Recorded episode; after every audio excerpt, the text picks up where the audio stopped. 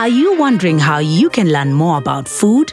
Well, you're in the right place. This is the Chakula podcast, brought to you by the Route to Food Initiative, a show that celebrates authentic Kenyan dishes and serves you hot conversations about food in Kenya from an economic, social, and political lens.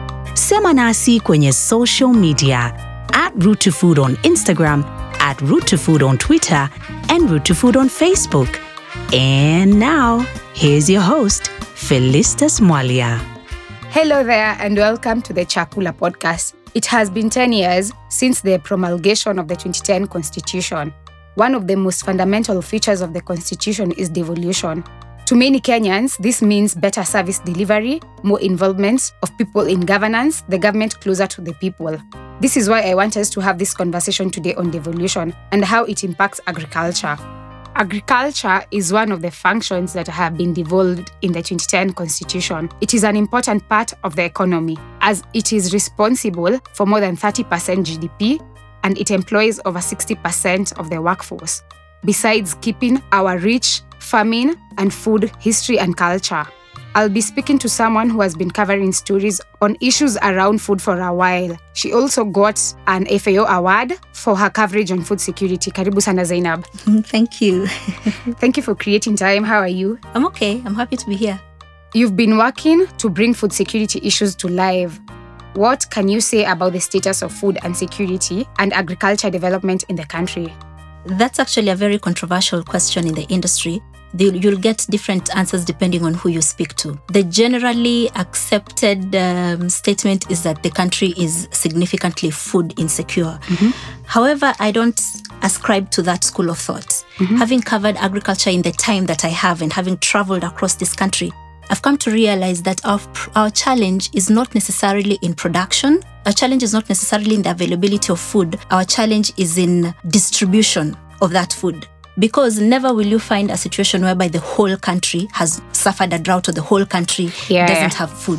You'll always find there's food in North Rift or South Rift when there's no food in, in, in um, the North. Yeah.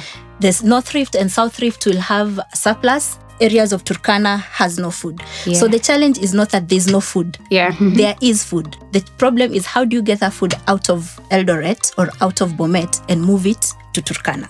I believe what you're trying to say is that the, pro- the problem is in production rather than access, No, not not production. Uh-huh. The problem is in access. accessibility, Accessi- availability. accessibility is where the greatest challenge is. Uh-huh. Accessibility is how do you move that food from one area to another, and how do you, as a citizen of that specific area, move from your house to mm-hmm. where that food is.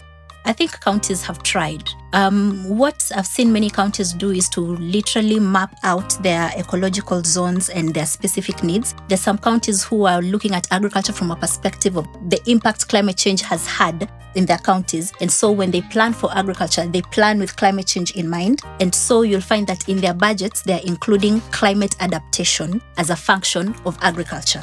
You'll not see that with every county. This is something you'll see mostly with the arid and semi-arid counties. They mm-hmm. have a clearly plan, a clear plan as part of their. Makueni County was actually the first county to set aside two percent mm-hmm. for climate proofing its systems so that agriculture can work. Maybe you can explain more on that issue, on that climate proofing system. Yes, Yeah.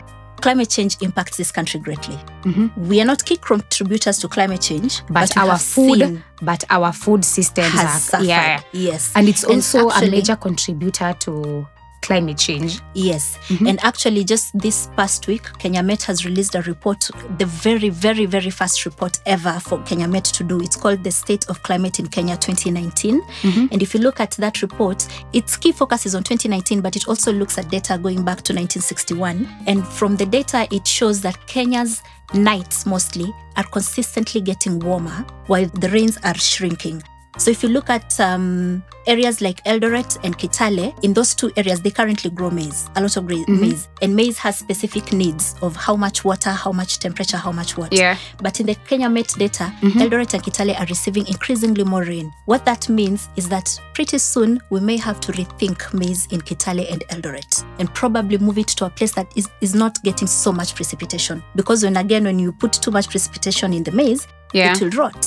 You've seen last year in Eldoret Mm-hmm. when it rained during the long, the short rain season, it rained excessively. They were not able to get that crop out of the field. Yeah. Mm-hmm. That time of the year should not be raining. It should be dry so that they can get the crop out of the field. So this is data that is crucial for the arid and semi-arid lands because they know in their climate the temperatures are rising. Actually, Kenya Met has put Lodwar on a watch list for extreme temperature, Wow. reporting consistently over 38 Yeah, uh-huh. degrees, which puts them in the range of a heat wave, puts the locals are at risk of heat waves. So those arid counties know they need to produce food for their people.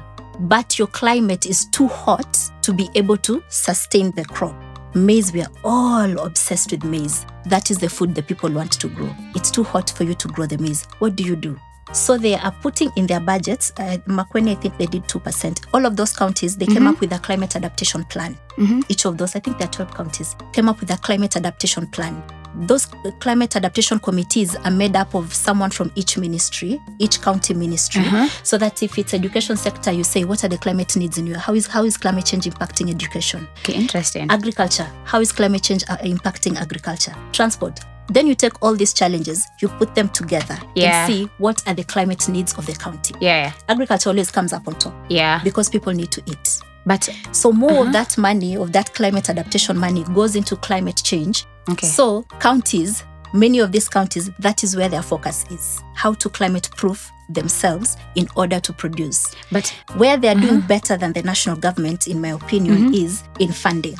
The national government will do an average of three point something funding to agriculture. yeah, three, I think it's three point five. Yes, but the counties at, will take that money and allocate at least 77% of their county budget Mm-hmm. to agriculture. At least 7%. That's more than 3.2 that the national government has uh, allocated to agriculture. Although it is still lower than the Maputo declaration, Yeah, mhm. it is a good step towards actually fixing problems in the industry. So basically, rate it as high, or is it? A yeah.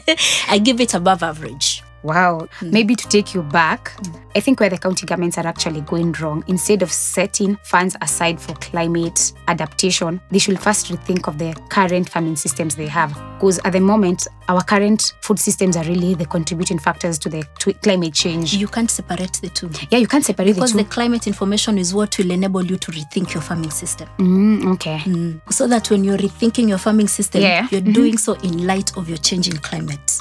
So, how much priority is given to agriculture and food security considering the trends in allocation to this sector?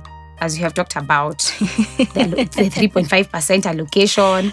I would say that more counties are giving it more weight Mhm. than others. I'd like to single out Makueni because it's one of the counties that actually give provide data. Some other counties you may look for data forever and you'll never get data. Can you give us an example of some of the counties that really don't? in other counties actually for you to get data you have to go through a development partner like uh, this development partner that is doing a project in that county that development partner has developed has developed the data but if you go to the county government and tell them i'd like information about the one two three things you may not necessarily get it so in my opinion i think the arid counties are giving more priority to, to climate change because they're desperate to get themselves off the list of food aid Makueni, for instance, mm-hmm. has a plan. They say that they have a plan to get themselves off that list within three years because parts of Makueni are consistently in need of food aid. Yeah. Consistently. Mm-hmm. So the county needs them to figure out how do I get these people to, to produce their own food so that they don't have to keep coming to me or to someone else Yeah, yeah. begging mm-hmm. for that food. Mm-hmm. Nairobi, I don't know if you can ever find any data on on the status of food security in Nairobi because Nairobi is not you wouldn't really say agriculture in Yeah, Nairobi. Although the county keeps saying we have a plan for urban farming. I don't think I've seen anything concrete yet. Yeah. You'll just find individuals who are doing to small kitchen gardens on their balconies. Someone calling you up and saying, "Oh, hey, I can hook you up. You want uh, a vegetable garden in your backyard? I can hook you up with that." Yeah. But the county itself, no. so I think that varies from county to county. Okay. So, aside from this, what is the main challenge that you think needs to be addressed that is within the reach of counties? something that is within the reach of counties accessibility of food accessibility of food accessibility means mm-hmm.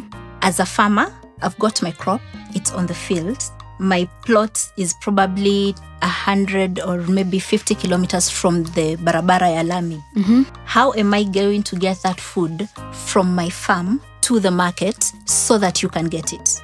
That link there. is- Yeah, the linkage You between. will always find a lot of these farmers struggling with poor states of roads. Poor. Last week, uh, Nyandarua County was trending on social media. Mm-hmm. Last week and the week before, I think it's been raining heavily in Nyandarua, and people have been taking pictures of how transport is a nightmare now that it's raining because the roads are in terrible, terrible con- condition. Now imagine you're a farmer, you have potato in the field. Potato is a highly perishable product. Mhm. You need to get it to the from the farm to the market in the shortest time possible, and you have to get stuck in that kind of bad road. Yeah, And then we've also done in the media, we've done so many stories of people getting stuck for days yeah. on, on the mm-hmm. road. With a perishable product, that's not possible. That's something, that's one of the quick wins counties can quickly do. Fix the access roads for the farmers. It doesn't have to be barabara ya lami. It just needs to be a good quality road that will not have me stuck on the road when I'm moving my product from the farm to the market. So that you then Yeah. can come and find it in the market. Because if I am unable to get it to the market, then you can't access it. Yeah. You, as mm-hmm. the consumer, can't access it. And that means there'll be some kind of shortage. And the ripple effect is the little food that is available, the prices will start to skyrocket. Oh, yeah, yeah. It's always connected. Every time you see prices of food skyrocketing, go back, follow the links. What happened? Was there a missing connection between the farmer and the market? Yeah. Mhm. Was there a missing, did the farmer not produce accurately? A lot of times you'll find the challenge is actually transport. That accessibility is where you'll find the problem is. And Can- that's a quick win that counties can do. Can we also say that the multiple cess is one is also a challenge to Yes and no, because um, for cess, Mhm. I think the national government is intervening with matters of cess The counties will always tell you that they are required, the money they are given by the national government is not enough. So they have to raise their own source revenue. Oh yeah. And their own source revenue is usually raised in the form of taxes. Mm. And one of those taxes is cess oh, okay. yes. Wow. So they say that's something they can't do anything about. Zainab, you've talked about post harvest loss being one of the major challenges that farmers face. What are the impacts of this to food security? Actually, post harvest is a very big problem that even the national government is uh, is struggling with. Uh, how much is lost? It's always estimated at, at around thirty percent of all the crop being lost post harvest. But with um, other crops like mangoes, the losses are higher, Yeah. around sixty percent. So if you have a tree that will give you about two hundred mangoes, the instances where you'll find at least 120 of them going to waste. And the reasons for post harvest Uh-huh. Finding the reasons of post harvest is uh, one step towards fixing the problem. For the mango value chain, the reason you had farmers losing 120 Yeah. mangoes out of a whole tree of 200 was um, the pricing. For many of the farmers, uh, again, Makueni, for many of those farmers were selling the mangoes at one, three shillings, Yeah, mhm. three shillings. That was because of lack of cold storage. You have no choice but to sell it in the Ah. farm. So as a buyer, I will Yeah. come to your farm and tell you, sio unataka kuuza maembe Uh-huh. mi niko na shilingi tatu usipochukua shilingi tatu maembe yako itauza you're desperate Yeah. you need that money so you take it and, and I, will, I will i take your mango at, at three shillings i come to nairobi i sell it at 30 bob what? i sell the same mango at 30 bob that i took from you at three shillings you had no choice but to give it to me for three shillings because if you don't you will lose all those mangoes in the field. So what mhm. what we've seen is that for many of these such small scale farmers, especially in the horticulture value chain and the, mhm. the vegetable value chain, they are being encouraged to come into groups, and some of these groups are being done in collaboration with universities. And uh, as universities do more research, I mm-hmm. know University of Nairobi is doing a lot of research on post-harvest. So through universities and development mm-hmm. partners, mm-hmm. they are coming into into cooperatives and learning ways in which they can preserve the shelf life of these vegetables Yeah. and these fruits so that they can have better bargaining power. Post harvest loss of fruit is also impacted by how you harvest it and also how you store it in the house. For instance, a fruit that is ripe Yeah. huh? should not be kept with fruits that are not ripe. There are also some kinds of uh, you see the, the purple fleshed purple fleshed passion fruits. Yeah.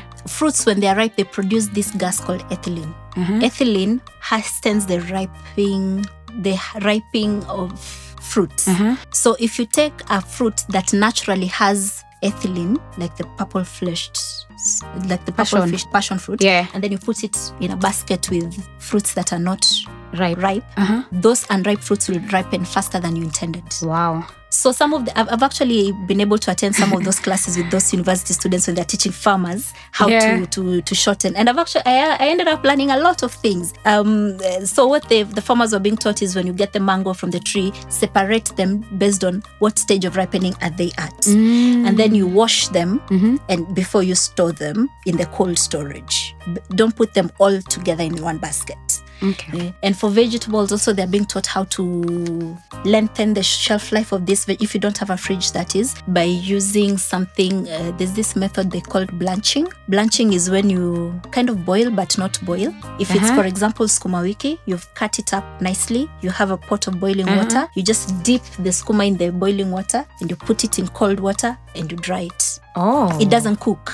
It cooks but doesn't cook So after then it when dries, you dry, uh-huh. it still remains green. I think the water, the hot water, I think has some salt in it also to maintain Ah. the green color. So once you dry it, it dries so well and you can keep it for up to two years. Wow, two years. Yes, you can keep it for up to two years. Those are the kind of technologies that small scale farmers are being taught so as to reduce their Post harvest. Yeah, Yes. losses. You've talked about data at the county level. What's the state of integration of data into farming? You know, actually, data, whether we like it or not, controls our life. Mm-hmm. I- traditionally when when our um, forefathers long before technology came in they actually did use data but they used it by looking at the sky looking at how the clouds are moving Yeah. how the stars are and they use that information to know whether it's time to plant or when will the rains come or if there's going to be a drought. Mm-hmm. They used that kind of data. Right now technology is able to do that for us. We put satellites in the sky. The satellites tell us oh by the way in this period there's going to be without having to look up ourselves. Yeah. the, the satellite has looked up for you, it has processed that data, it has given it to you. Mm-hmm. So, since most of our farmers are very small scale, the kind of data they're using is very basic on the mobile phones, the mm-hmm. Kabambe phones, not Yeah. The smartphones. Uh-huh. They use very basic data on, on Kabambe phones. Our young people are actually very tech savvy, so they are constantly coming up with um, apps and uh, apps that can be used on on uh, whatever kind of phone that will able to give you whatever information you need. KALRO has also done the same. There's also another group of scientists at JKUAT that is developing a climate atlas for Kenya. And that climate atlas is also, my goodness, the, the grim future we are facing. So the climate atlas, based on with JKUAT, Uh-huh. combined with the Kenya Met Atlas, is telling is telling the scientists that in the next few years you need to move maize out of Eldoret and Kitale and move it to northern Kenya. In the next few years, dairy farming in in in uh, in uh, Kiambu, it's Uh-huh. going to be too warm to keep those Friesian animals. The Friesians are the black and white ones. Yeah, yeah. Uh-huh. Yes, in the next few, the temperatures in Kiambu are already too hot for Friesians.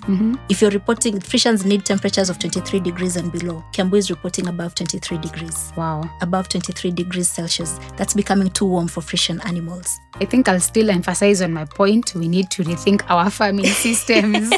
what are the key cultural issues you can highlight around farming That's interesting. at the county level? Uh-huh. Thing is, not just even at the county level, in the in most of sub-Saharan Africa, the actual farmers are women. Yeah. the people who are actually working the ground Mm-hmm. are women. But because some cultures do not really give these women the voice to speak, if me as a journalist, for instance, I wanted to go and interview this female farmer who is working this specific land, tunaambia acha niulize mzee kwanza, acha niulize mzee kwanza. Hapana, mzee amesema umwongeleshe yeye, mi siwezi kuongelesha. Hapana, ongelesha mzee. Ye tukiuliza mzee, mzee hajui hiyo shamba ililimwaje. mama ndo amelima hiyo shamba mzee hajui hata ni mbolea gani iliwekwa kwa shamba hajui so you end up getting a very low quality interview because this woman is not allowed to speak to me Wow. In closing, Zainab, as a journalist, how do you see the media coverage of agricultural issues? I think we, we are doing well um i a couple of years back Mm-hmm. you wouldn't you'd barely find any information on, mid, on on agriculture in the newspapers or on the tv or even in the radio but as the years go by we actually have an association Mhm. of uh, science journalists. And in our Association of Science Journalists, we have agriculture journalists, we have environmental journalists. As long as you cover science Yeah. in the Mhm. industry, you will find us all in this. we- There are two associations there's Kensja, and then Kensja, but mostly Kensja is for environmental journalists Mhm. only. Yeah. And then there's uh, Mesha, which is the one I belong to. Kensja is Kenya Environmental Journalists Association, KENSJA. And then there's MESHA, which is Media for Environment, Science, Health and Agriculture. Yeah. So I belong to MESHA Yeah. myself. So you'll find us all there. And because we are in associations, we are able to judge each other's work. Mhm. We are able to grow our skills because now we have established credible con- we, we've established ourselves as credible people to talk to as opposed to if you went and just picked a random journalist as Yeah. a scientist and tell this mm-hmm. journalist yo i'm a scientist i have this research can you do it that random journalist you picked doesn't know how to read that data so mm-hmm. over the years now you can find food friday on ntv So thank you so much, Zainab, for your insights, and thank you for tuning in. Hope you tune in again next Friday for more exciting conversations. Follow us on SoundCloud, like and share, and leave us a comment. Subscribe on Apple Podcast, rate and review. If you have any questions, write to us on info at routetofood.org. Bye.